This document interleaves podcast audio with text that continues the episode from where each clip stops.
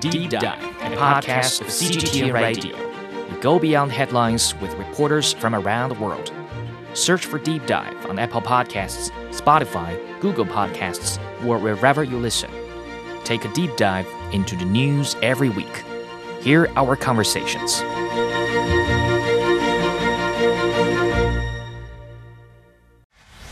Discussion keeps the world turning. This is Roundtable. Hello, everybody. Welcome to Roundtable, coming to you from Beijing. I'm He Yang. Good to have you along. Excessive packaging of consumer products is still rampant despite repeated calls to protect the environment. But the good news is eighty percent of consumers in a recent survey are against the overpackaging. Is consumer sentiment enough to change the practice? Is there a fine line between the perfect package and excessive packaging?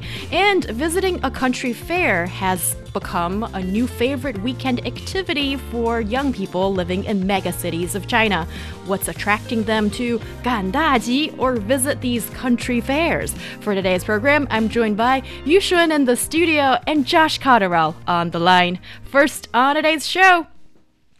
We've all seen the backlash from excessive packaging, and the sustainability debate rages on. On the one hand, we've seen new environmentally friendly alternatives, single-use bans, growing awareness among consumers. On the other, e-commerce packaging continues to be one of the worst offending sectors for excessive packaging, and all the deliveries we ordered during the pandemic possibly has a worsened effect in the grand scheme of things.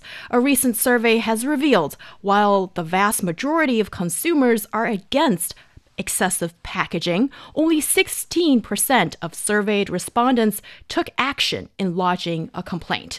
So tell us a bit more about this um, important survey, which measures consumer sentiment when it comes to packaging. Yeah, in the second half of twenty twenty-two, the China Consumers Association carried out a research on the problem of excessive packaging of commodities and a survey on consumers' perception.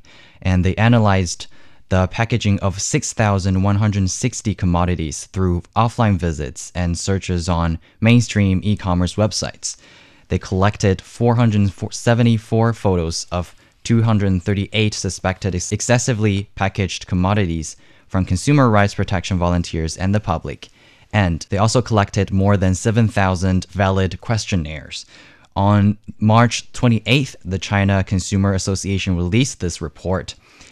Uh, and the report shows that eighty point seven percent of consumers oppose excessive packaging. However, consumers' awareness of excessive packaging can also be improved because the report says that only thirty-four percent of consumers understand the correct definition of excessive packaging, and only seven point eight percent of consumers are familiar with the criteria for identifying the excessive packaging. So we can see it is difficult for like customers and consumers to, you know, identify excessive packaging by themselves. Because I think most of the time, consumers will just care about, are their products well protected or not? Yes, that's definitely a top concern. Josh, uh, you're from the U K. Is excessive packaging a topic of discussion in e-commerce or retail in general in your country as well? Yeah, absolutely. There's been a massive demand for more environmentally conscious products to be on shelves. And this is this is nothing particularly new. Um, I, for as long as I can really remember being alive and buying things in stores, I guess from when I started buying my own food, whenever that was, when I was a teenager, I can always remember in the supermarkets and um, wherever you were buying food from, or if you were ordering it online, that things being eco-friendly, whether that's being sourced in an eco-friendly way, and the people who, for example, may be producing the product in the country that it comes from are being paid a fair wage, et cetera, or whether the packaging itself is environmentally friendly, has always been a big issue, and it's it's become part and parcel of a, a central theme of many companies' marketing campaigns as mm. well. It, it's almost got to the point now where so many companies talk of how environmentally friendly they're being that it's just sort of something you have to have. Um, and there's arguably not enough investigation or standardization of this um, to, to really know how effective it's being. But I think something that is a hot topic of discussion in my own country is plastics. And mm-hmm. there's quite a big move to get rid of plastic packaging, but it's actually really difficult to get rid of plastic-free packaging. I mean, that's my sort of subjective evaluation of, of it. But um, it, because in my opinion, although I don't think this is right, it always comes down to money. Mm-hmm. And plastic, for better or for worse, is, is often the cheapest uh, option for brands. Um, it's, it, it's just much cheaper than, than other alternatives. And yeah, but it's, it's really quite shocking. And it, it's really quite amazing that we still have, have this, because customers don't want it. Um, and the earth certainly doesn't want it. The environment doesn't want it. So, um, it begs the question, really, what needs to be done to sort all of this out? Yes. And in China, we've seen excessive packaging become an evergreen topic in recent years. And in recent years, ever since the popularity of e-commerce really took off, the discussion of excessive packaging has been in the public discussion a lot more. And I bet you every year, and let's check this year when Double Eleven comes, so that would be November the eleventh. That's like a big shopping e-commerce carnival day for shoppers in this country. And right after that is usually the time we visit this topic. But uh, it seems like right now, already early on in the year, there is discussion about this. And this might have something to do with um, we're increasingly putting the pandemic in the rear view mirror, so to speak. And, um, and a lot of our living habits have changed. Consumer habits have changed during the last three years, but now it's due to change maybe again or whatnot. And uh, maybe this has something to do with um, this talk about uh, excessive packaging or whatnot. And Yushun, how would you define excessive packaging? Yeah, most of the time you will just think, wow, this packaging is quite fancy because they were wrapped by so many layers. And actually on September the second in twenty twenty-one, the State Administration for Market Regulation held a press conference to explain the national standard on um, restricting excessive packaging on foods and cosmetics. And um, from the regulation, we can see consumers only need to check the weight or volume of the product and the outermost packaging, and to see the ratio of them, and then you can preliminarily determine whether the product has excessive packaging through the calculation. And it also strictly limited the number of packaging layers and stipulated that food and its processed products should not exceed three layers of packaging, and other products should not exceed four layers of packaging. And um, I think in this way, the requirements will be implemented from September twenty twenty-three. Mm. And I think in this way, to some extent, it's um, helping the customers to reduce some burden, because, you know, absolutely the, the, the shop owners or the business operators will put the cost on customers. You mean easing the burden on the consumer is when the vendors have to put a cap on the amount of packaging they put on, therefore maybe it'll reduce the cost? So that's reducing the burden on the consumer? Is that what you mean? I mean, most of the time, the cost of the packaging is included in the price of the product. Mm-hmm. So most of the time, the customer is just paying for all of these costs. Okay. Um. Yeah, Josh, I'd like to check with you. Um, do you think that having a definition or a criterion on excessive packaging is important in curbing the problem? I think so. I think that there needs to be much more standardization. I, I think that it should be, we have the technology now to be able to calculate how much a product might weigh and then maybe how much packaging is suitable for that. Um, I've said this before on the show, actually. I, I'm quite lazy with coffee. I, I love to drink coffee. I drink coffee usually one cup in the morning or at some point in the day. And I, I will often order from, I will not name the store, but I order from a place and they the packaging is ridiculously excessive. And I love the coffee that comes from that place, but I feel guilty every time I order from there. Um, and I think that they should have a limit on the weight of the items, and that they should measure the amount of packaging against that. Now, I know that certain items are more fragile than others. Mm-hmm. And so that's the difficult thing to gauge, actually. For example, a cup of coffee, as cheap as it might be, is actually a very fragile object in the sense that it can easily spill, it can easily break, right? And so it re it does require packaging in order to protect it. Mm-hmm. I understand that, but also I think that it shouldn't really be on the consumer. I think there should be a legal standard, and that possibly, maybe this might be quite controversial, but if that's the case, if it's the case that a cup of coffee is considered a very fragile object, then maybe it shouldn't be allowed to be delivered. Um, and maybe I should uh, be forced to go down to the store and buy it myself. I I'm not sure, but something has to be done about this, um, because everybody wants it, apart from seemingly the companies that are distributing these items. And it's, it either, it's either illustrative of a huge disconnect between the manufacturers and the consumers. What I mean by that is that they don't understand that people hate this, um, and they, for some reason, think that people want loads of packaging, or it's something else. I don't know, but we have the means to deal with it. Right. It's, it sounds like you want to go green, but you also want the convenience at the same time. Yeah. Well, I mean, I'm of the mind that I, I don't think it should necessarily be the consumer's issue. I don't think that, I know I'm sort of relieving myself of any guilt here, right? I'm not, I'm not just right. doing that, but I think that it shouldn't necessarily be the consumer's job to deal with this. I think that mm. there should be much stricter, stricter legislation that prevents this packaging from arriving at your house in the first place. Mm. Interesting. But also I think, Josh, you've got all the ground covered, except for you kind of hold that one side of the view.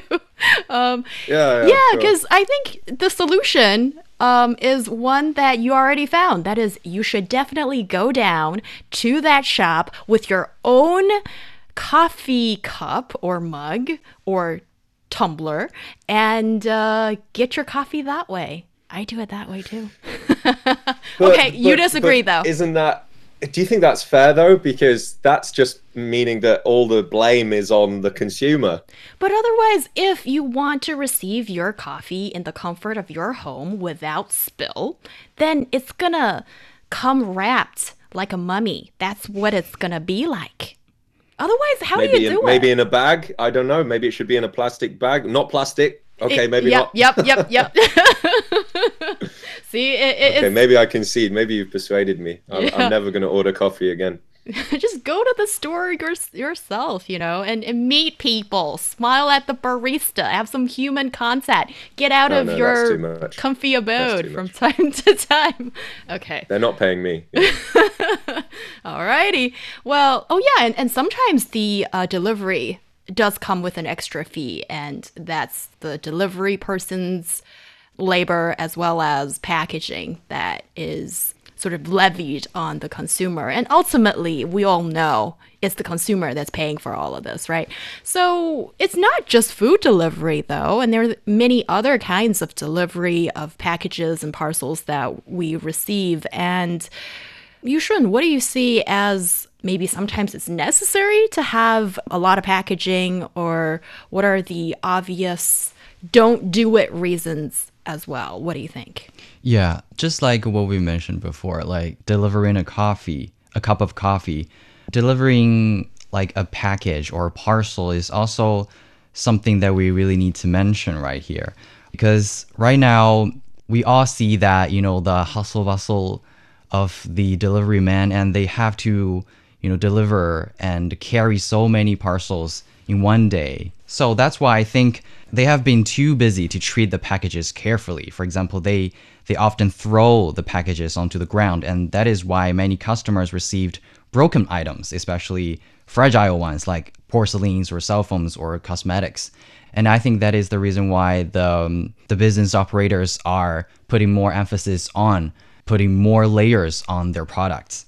And another one is that come with this idea, they want to have a better rep reputation with this kind of move, so that the customer can receive a well-protected product and they think they received a quite, you know, fancy and high-end product. But I would say a good design of packaging can mm. also bring the store a good reputation, right? Because I've been buying a lot of electronic accessories before, and I saw many great designs. For example, a lot of them are using no plastic packaging right now, and um, use some certain design to be both solid and mm. integrated. I received my phone with a packaging that can be turned into just one hard cardboard and a plastic film or wrap. So I think that is um, quite a good design, mm. and um, it can be recycled. Yeah, it makes you feel pretty good about that retailer and that brand, because yeah. to have this kind of design, there's a lot of R and D that goes right to that. Mm. And also, if that is cutting the emissions and is less energy consuming, then in today's world with the younger demographic, which we think are more environmental friendly, then this can itself become a selling point. But for a lot of the, if I may say, average sellers or vendors, let's say just on any e-commerce marketplace around the world, when it's individuals that are selling these goods, then rarely do I see such intricate design that goes to packaging, and then it's usually just wrapping it up with mm. bubble wrap, multiple layers, if they really want to protect this fragile product.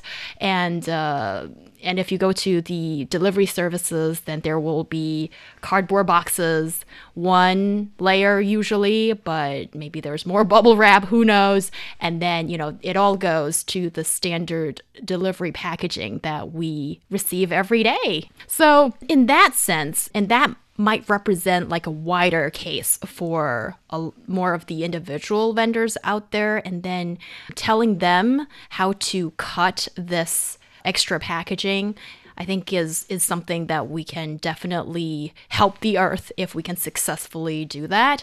But also there is this argument for fancy packaging. That is when you're buying nice stuff, if you're already paying a lot, and then I think it might break down to at least two categories. One is, are you giving this out as a gift? Or are you using it yourself? And then I think the purpose is different, and then our demand for packaging could also be different. Because for a lot of the expensive cosmetic and skincare goods out there, I often don't know what to do with the bottle, because the bottles are just so extremely beautiful. They're like art pieces on their own. And once you finish using the cosmetic good, and it's like, I don't want to throw this thing away, but I don't want to keep it either. And it's just too pretty to be thrown away, but you throw it away anyway, and it can't really be recycled. But you know, when you're paying basically an arm and a leg for that good, a lot of this extra added value that you're paying for is the brand and the packaging, how it's being presented to you. And let's say if that brand decided to ditch the fancy packaging, and will they reduce the price as well? Somehow I find that to be difficult. And then if they present the goods to you this way, then it very likely will receive a backlash from consumers as well. It's almost like, I paid for the extra extravaganza and you're not delivering it to me. And then it might have another adverse effect on the brand, the company. And also, let's say, you know, if you're buying something as a gift, and in China, there is this concept of mianzi, you know, kind of like this face thing, that if you're giving it as a gift to someone, then sometimes you know the content is really too little compared to the packaging. But you pay for it anyway because you want to show that you are doing something special, you're giving something special to this person, and therefore the excessive packaging, you know, might have a good reason to be there. But Josh, what do you think of all these different scenarios? And um, are you still firmly planting your foot in the camp of let's kill excessive packaging? Yeah, I, I just want to piggyback off one thing that you mentioned that you were talking about, which is this confusion over recycling. And I, I think that that's really key. I think that that confusion comes from a lack of standardized and well understood and strict legislation and standards on on packaging. And I think that that trickles on through to the consumer, who is then also very confused about what they should do with, for example, you mentioned that bottle, right?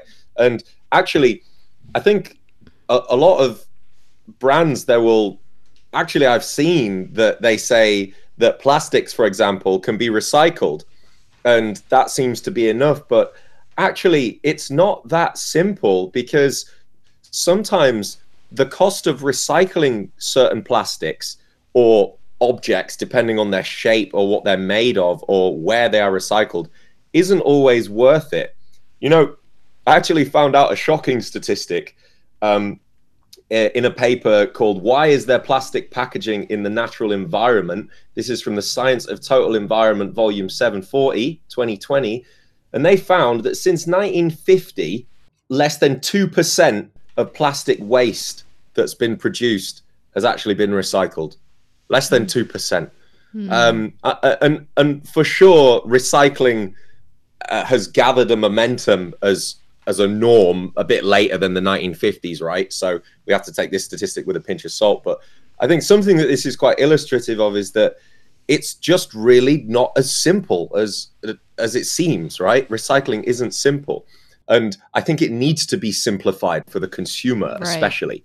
It's not simple to simplify it, but for the consumer, for us, it has to be more understandable. Right. And in China, we've seen in recent years the plastic ban on plastic straws and other kind of single-use packaging as such. Um, well, that's simple and straightforward to understand, but uh, it did take some time to gain traction as well, because um, having the awareness as opposed to actually making change and government coming out with regulations, it takes a bit of a process, so to speak. So how can we improve the situation in cutting excessive, way too much packaging? I think reuse is a key word in this situation, just like what you guys are saying. Like the bottles, maybe it's hard to recycle, but maybe reuse can be a better way for them. And also, I think from the perspective of the these business operators, they can find some ways to actively motivate the customers to reuse, because I saw some really brilliant um, designs on the box of laptops. They actually, Um, after you opened up the box, and you can fold the cardboard and use it as a laptop stand, so that um, the customers will not going to, there's no need for them to buy a stand, and they can also reduce the waste on every, on these very reliable cardboard, because most most of the time the the boxes of the laptops are really hard and mm-hmm. solid. Yes. Um. So, and another point is that, of course, the officials. We mentioned before, they have offered some official guidelines to regulate, like specifically the layers, the number of the layers of the um, packaging. Right. Layers is one thing, but also I'm concerned about the material, because mm. if we can reduce plastic use, I think that's definitely a big one. And with a lot of the high quality cardboard boxes, don't worry, they are being recycled. Once you leave it outside of your apartment or near the bin, in the bin area, some older person usually would come sniffing around and take it and resell it. Well, that's part of the recycle process here in this mm. country as well, to, to some extent. So to wrap up this topic, Josh, you have the important task of reiterating to us really how detrimental excessive packaging is to human race and our environment. Yeah, absolutely. Uh, excessive packaging, plastic packaging in particular, is extremely wasteful, and it seriously impacts the Earth's ecosystems, which we got to remember we we depend on as part of that, that ecosystems. And um, it's often due to poor product design. Um, it can be to do with legislation, poor legislation. Um, and sadly, the majority of plastic waste is sent to, to landfills. Now, um, who, who am I personally blaming for this? Well, I, I think, as I mentioned before, I think the options and the technology are more re- readily available than they ever have been in history to come up with better options for this. And I think that responsibility is on the manufacturers. I think that they need to be held to account, mm-hmm. and I think that they need to, they need to do a better job to cut down on excessive packaging. Right. Yes, and I still like to think that the individual has some power here as well, because even in China with this recent survey, it shows public sentiment, user awareness, and that is cut the over packaging and keep the necessary stuff. You're listening to Roundtable. We'll be back after this break with 赶大集. Why is it so appealing to visit country fairs? I was born on the seventeenth of November. Delve into a world of words with Books and Beyond, a podcast made especially for audiobook lovers. I came into the world as the youngest of five I children. I wondered what Her Majesty would be like. Fie upon you, limpid one. Why have you taken... Immerse yourself in gripping stories and timeless classics from the comfort of your own personal space. Sun Tzu underlined three points on the context game initiative. There was no better wine, and not to mention... the. Whether you're a bookworm or a casual listener, our carefully curated selection of audiobooks will transport you to new worlds and stir your imagination. Subscribe to Books and Beyond and start your audiobook adventure now on radio dot c g t n dot com or your favorite podcast app. Discussion keeps the world turning. This is Roundtable.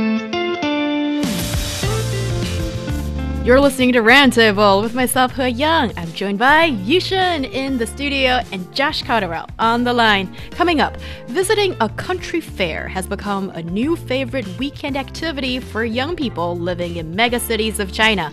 What's attracting them to 赶大集 or visiting these country fairs? And should pregnant women be allowed to jump the queue in a popular restaurant? So you know, the waiting list is probably long. Well, we'll discuss. If you've never sent us a voice memo, there's no better time than now. Tell us what you think. What's better? Send us your audio questions to e z f m roundtable at foxmail dot com.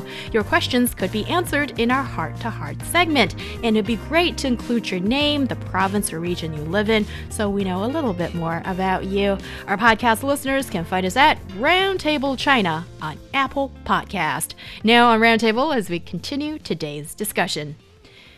Many young people living in big cities have a new pastime. That is, getting up bright and early on the weekend and visit a country fair at the city peripheries.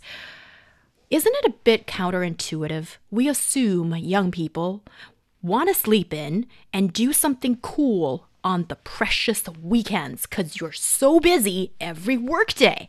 But instead, they visit country fairs on weekends. Tell us about the appeal of 赶大集, Yushun. Or maybe you don't really like it. Just tell us what you think then. Yeah, I thought so as well. um, in the past, young people might only visit some fairs before or during the uh, Spring Festival holiday period to do some Chinese New Year shopping because um, some traditional Chinese snacks are sold on such fairs. But now it has become a routine for many young people every week. And in most of people's mind, high-end shopping malls in downtown area or places like coffee shops, handicraft shops, and places are the places that Gen Zers or young people may go because they're more Instagrammable and they, people can just take pictures with filters and publish on social media. But now we can see they are like holding sausages or coconut and visit the booths that's selling these cheap agricultural goods or accessories. And they're quite popular because we can see there is usually a traffic jam more than ten minutes drive from the fair. And there are traffic police and security guards in front of the fair to guide the traffic. Um, what I cannot understand is that from the news, I saw most of the fairs in countryside opens and close really early. So if it's me, it's basically impossible for me to get up even earlier on weekends than on weekdays just to visit the fairs in the suburban area. Yeah. Yeah. I understand that sentiment for sure. But yeah, a lot of people are really enthusiastic these days to hit the country fair, and the products and goods that are on display could be quite different from what you see in the malls, shopping centers in the city. So it's kind of nice to have a change of taste in a way, and maybe that's part of the appeal for some people. Josh, what is a country fair like in your country? And um, is it a place where hipsters, no, I mean young people, would be interested in? Hipsters? Wow. Um, well, you know, fairs in Britain have been really a, a staple part of social life and, and society since medieval times. And sometimes we also call them fates, right? Um, it's it's spelt slightly different uh, to like fate, as in your fate, your future sort of thing. It's it's like F E with a um, an accent above it, T E. Anyway, um, there's a lot of them around the U K. Uh, I can speculate as to why there are so many. First of all, because they've been around for so long, and uh, also because Britain is very green. That part of the world is, is very green, which it's partly because of the weather. And as everybody knows, there's a lot of rain in the United Kingdom. But the consequence of that is that there's a lot of grass, and it's really thick, fine, but thick grass, which is very perfect for having things like fairs where people can walk around on this soft ground. And also, you know, when you have a fair like this, I, I notice in Beijing sometimes in the summers in Chaoyang Park, for example, often after many people have gone there to have picnics, it can get quite dry and dusty, right? And it takes a long time for the grass to grow back. Um, luckily in the United Kingdom, it's not like this. The grass can grow back in about three days because of the amount of rain. So this is one reason as well. Uh, and I guess, how would it look different? You know, I I really hate the internet sometimes, because when I was doing some research for this show and I tried to find out some comparisons about British food, Uh, our fairs compared to Chinese food, everything that kept coming up, the autofills were, why is British food so bad? And it was just just loads of pages criticizing my country's food. But I'll tell you, and I'm biased here, but the food at our fairs is very interesting. And it is, um, you know, whole grain, but not delicious, and organic, and it's from the farmer, and it tastes brilliant. And we have a lot of pies and sausage rolls and pasties, other things that taste exactly the same. Wow. But, you know, I still I I encourage everybody to go try it. And um yeah uh so, so we still have that traditional aspect, and it is having a resurgence after COVID as well. I found as well they are mm. becoming popular again. Why do you think is that? Well, people just want to get out. I mean, obviously COVID is definitely one thing, people having been isolated for a long time, and I, I imagine that this has got something to do with it.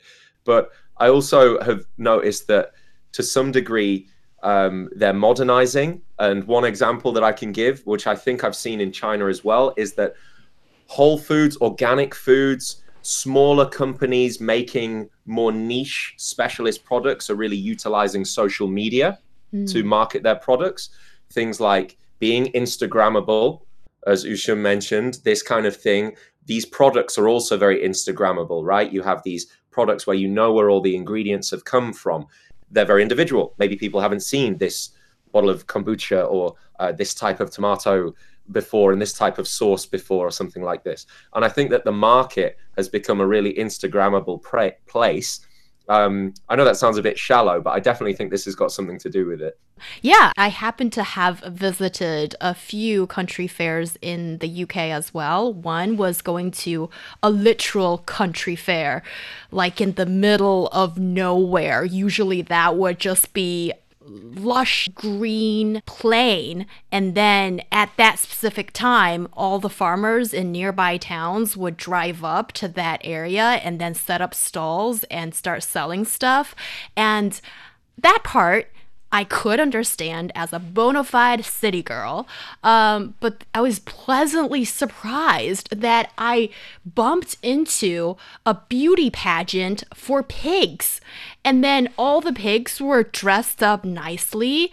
And, uh, oh yeah, and another beauty pageant for studs, horses. And, um, and, and it was just like any other um, beauty Uh, competition for human beings, and there was an anchor who was spilling out all these flowery compliments to the pigs and the horses, and then there was an auction, and then that was like a really interesting experience of a British country fair. And also in London, you know, there are so many popular markets and fairs that one could visit, like the Portobello Road Antique Market. And then they have some really nice stuff being sold there, and uh, quite the experience. And here in China, what do you think is driving young people so interested to these fairs? Apparently, some people say that um, it's almost like frozen in time, that the stuff that's mm. sold there, and also and, and they remind you of a more uh maybe rustic or authentic olden times than what it might be now, and also things might be cheaper. So what you what's your take on this? Yeah, from what you guys were describing, I think the farms outside of China were more like a farm thing. They mostly sell agricultural products, but in these farms in China, I think it's more like um, a grocery store fair. You know, they can buy basically everything that you want in your daily life. And also, it's very down to earth, no matter the product or the price. So first of all, when you're going to these kind of fairs, you don't need to dress up very well. And you can go there and see all of the people are just focusing on what they're going to buy, but not you're looking. And another thing is that, sure, of course, the price can be quite reasonable and affordable. And you can even, first of all, taste the food before you buy it. And you can smell the food there, attracting you to make the purchase. And even see many like childhood snacks you cannot find in urban markets. And I think that is also one of the biggest reasons that people would like to go to these kind of fairs, because they can have that kind of nostalgic feeling that they had in their childhood. And um, not only the products they can buy, but also the people in the fairs. They can talk to the elderly in the market, and um, just like what they did in their childhood. Mm. Yeah, I mean, I guess that that might ring true. I I personally think that the reason for I think this kind of event will always be popular. I think there's a reason that it's been popular since medieval times, because in some form or another, we love to go outside. I think that being outside in the nature, surrounded by food, and seeing where the product comes from, or having a bit of a closer connection, at least, to where that product comes from, be it that the farmer themselves is selling a product that they've grown, hopefully that they really have, or somebody is, is selling a, a food, food produce or drink that they've created and sourced themselves. I think that there's just something um, so immersive uh, about that. And I think it just um, harbors a really fun and social environment. So whether we call it a fair or a fete or a market or a festival or whatever, I think just getting away from the city and being around good food and good people is always going to be a winner and uh, in some regard. Don't you agree? Yeah, you have sold the concept very well to me. But also, I suspect the reason why in China or in the Chinese cities, we haven't seen so many fairs until recently or in recent years, maybe on the periphery of the city, is that we have this city management issue, because the local regulators usually would want to, of course, the vendors to be selling food that are safe and hygienic and all that stuff.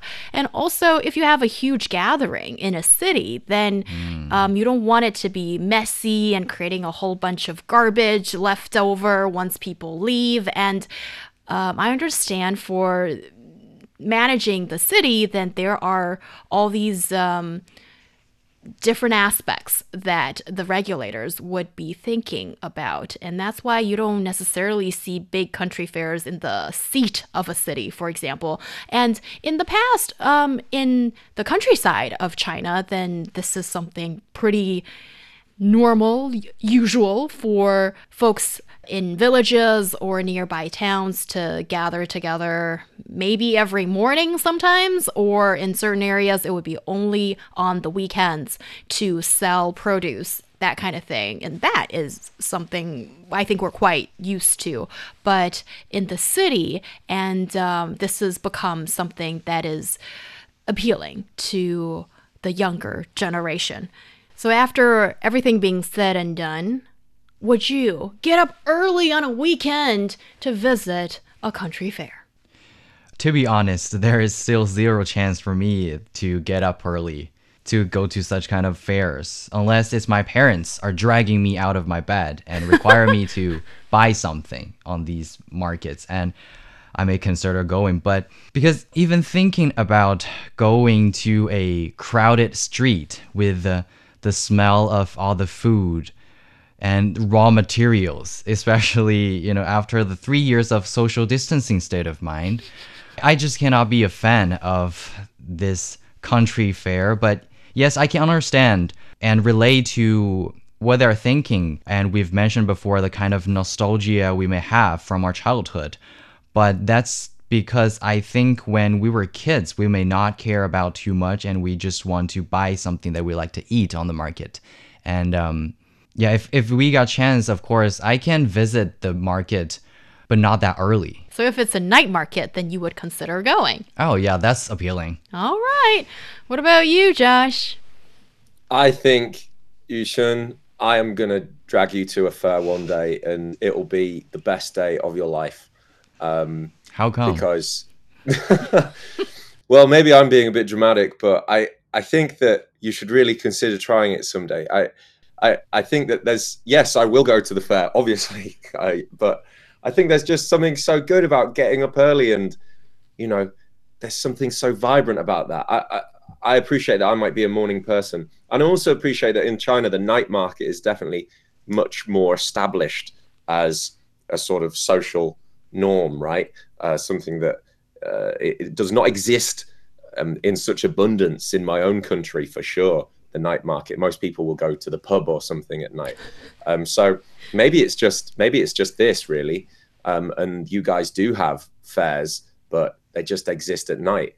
And maybe that's because also I know that in China, people do tend to start work quite a bit later and finish a lot later as well. But I've noticed that. So maybe it's just that everything happens a little bit later in China. I don't know. But yes, I will go to the fair. I shall. Well, then you are very much welcome, I would think. And uh, yeah, join the crowd, you know.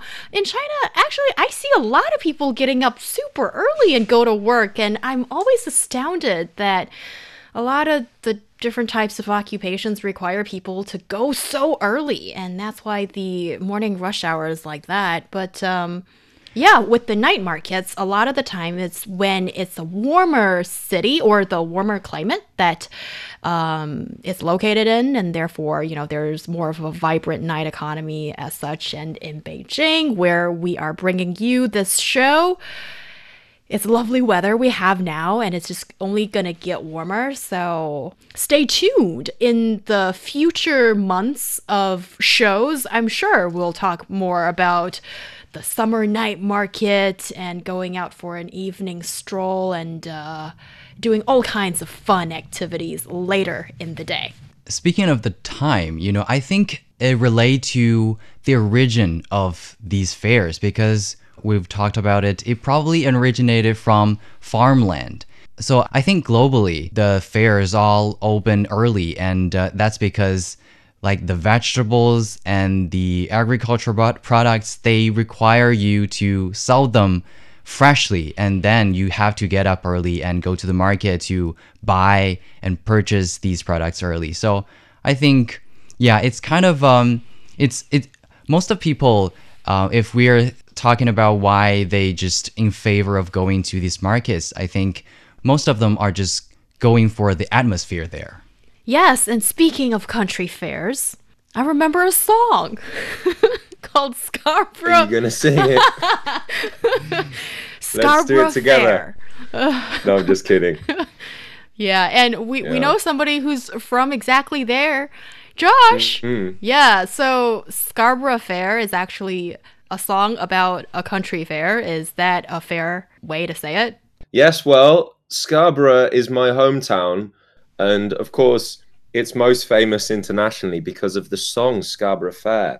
And I will tell you that Scarborough Fair is, or maybe was, is the correct uh, form of the verb to use, a real thing. It does still exist um, in some form, but it's quite different. But Scarborough Fair was, the song was popularized by Simon and Garfunkel, I think. But it's it's actually it's actually an old medieval song. Um, it's a very old folk song, and nobody really knows exactly when it was written, hundreds of years old.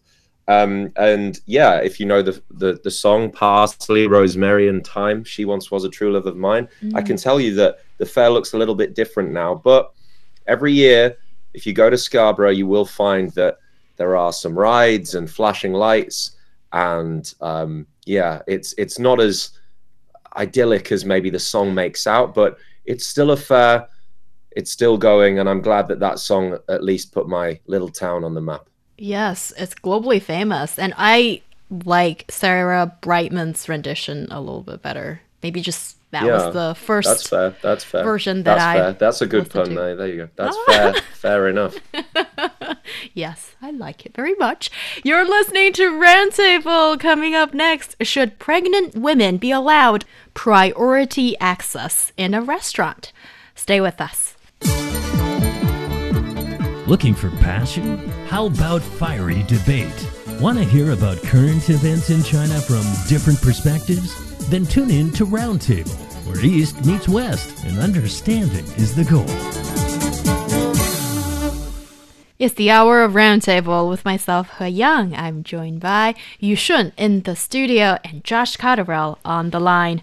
A popular hot pot restaurant allowed a pregnant woman to jump the queue. Jump the queue or easy access? Shouldn't that be offered to a pregnant lady? What is the fuss about? Hmm. This hot pot chain restaurant became the focus of the public because its waiter helped a pregnant woman cut in line, while a netizen explained that she had already waited for about forty minutes when she opposed such a move. Um, and um, she said, unlike giving seats, she didn't know how long it would take for her to wait for another table, so she posted this online to express her dissatisfaction, which has attracted heated discussions. Um, yeah. So is it company policy that pregnant women, older folks, I don't know what exactly would fall in the scope of people who have sort of priority access? Does that exist? I think that is the point, because the company didn't like explicitly express they have such kind of regulation, and they just did it With out of a- the kindness of heart. Right. Or actually, some people say, yeah, this could be the human touch um, that the restaurant puts on display. Or this is kind of unfair for the other customers who've waited forty minutes or, you know, just a long time to get into the restaurant. Josh, what's your take on this? I think that this is part of a bigger question around how much assistance should be given to anybody that is in discomfort, whether that be because they're pregnant or maybe because they're elderly or they're physically disabled, or maybe they're a young child that may be tired. I know that that's also a debate. Um, and I think it's it's more a conversation around this, about how much help should be given, how much priority should be given to these people. Um, we've spoken on this show before about seats on trains, right? And uh, whether how strict it should be, you know, giving people these priority seats um, or not, and whether people should give those seats up. I think that my argument and my belief remains the same, is that I think that there may be some instances where, for example, somebody's been stood up on the train for a very long time, or someone's been stood in the queue for a very long time, and that individual person um, might feel as though it's wrong for them to give up their place. But I think generally speaking, with law and with regulation like this, you have to cover a wide variety of uh, people, and it's never going to be perfect for everybody. Generally, I think that, yes, mm. uh, you should allow a pregnant woman to cut in line. What about the internet users? Um, and there seems to be a heated discussion about this. Um, Yushun, what do you see as should or should not the pregnant lady be allowed priority access? Yeah, the domestic media, the paper, uh, launched an online poll, attracted nearly fifty thousand votes, and the results showed sixty-seven percent of the respondents were fine with the pregnant women jumping line, and sixteen percent said they could not accept it, and fifteen percent of the respondents thought the decision should be made depending on the situation. I think it's more of a responsibility of the restaurant, um, because morally there's no doubt that the pregnant woman has the priority in lines, but from the perspective of other customers, uh, specifically in this case, this lady, um, they didn't do anything wrong. Um, They are also fighting for their own rights. So I, I saw many like bubble tea shops. They clearly show that they have some regulations on, um, they give priority for pregnant women on queuing. Um, so some even say that like newly married couples can have the chance to not to queue in the line. But anyway, why? Yeah, that's like to... a rude discrimination towards unmarried people. Well, just to celebrate or something. But they, at, at least they tell people and set a reminder outside of the store and giving you the idea that that is our regulation. And um, people will be okay with that because it's just their regulation. And maybe, I assume, if they, like, every customer acknowledge these rules, um, nobody will complain about it. And on the contrary, people may even praise such move because it's actually care for the vulnerable group. Um, and it maybe become a selling point of this brand, which is another free promotion among customers, I think. Is the question about whether it's being used for marketing purposes, this kind of customer service? I think if I think this is a valid point, and I think, yeah, of course it can be, but I don't see anything wrong with that personally. I think that I would want to go to a restaurant where they let pregnant women cut in line. That's the kind of restaurant that I want to go to. It sounds like a place that, that where they take care of their customers, and mm. I'm sure that there's there's quite a lot of restaurants that probably wouldn't even care and probably wouldn't even get involved in the dispute at all. So um, I think that this just shows uh, a really high level of customer care, which mm. to me probably also means that the restaurant's pretty good. Yeah, well, that restaurant is kind of known for a very personal touch of customer service, and it's even driven uh, criticism to some extent when is the restaurant chain too caring, giving too much attention to people. So it's really interesting. When the restaurant uh, opened shop in America, and uh, this very attentive customer service actually was met with mixed reviews. And uh, that's kind of an interesting talking point of cultural differences possibly, but maybe for a different show. And I suspect that why the female customer was complaining and didn't allow didn't want to give up her seat um, to the pregnant lady was simply because waiting for forty minutes, and that's pretty challenging for any average person. But I would still like to raise one point, that is the law and regulations are only the bottom line of society. I would like to s- uh, see them as the safety net of society. Well, if everyone shifted their focus outward a little bit and was open to offering a stranger a low to no cost kindness, standing, giving up that position in line for a pregnant lady, I think would offer a better experience for everybody. possibly. You're listening to Roundtable, and that brings us to the end of today's Roundtable. Thank you so much, Yushun and Josh Cotterill, for joining the discussion. I'm He Yang. We'll see you next time.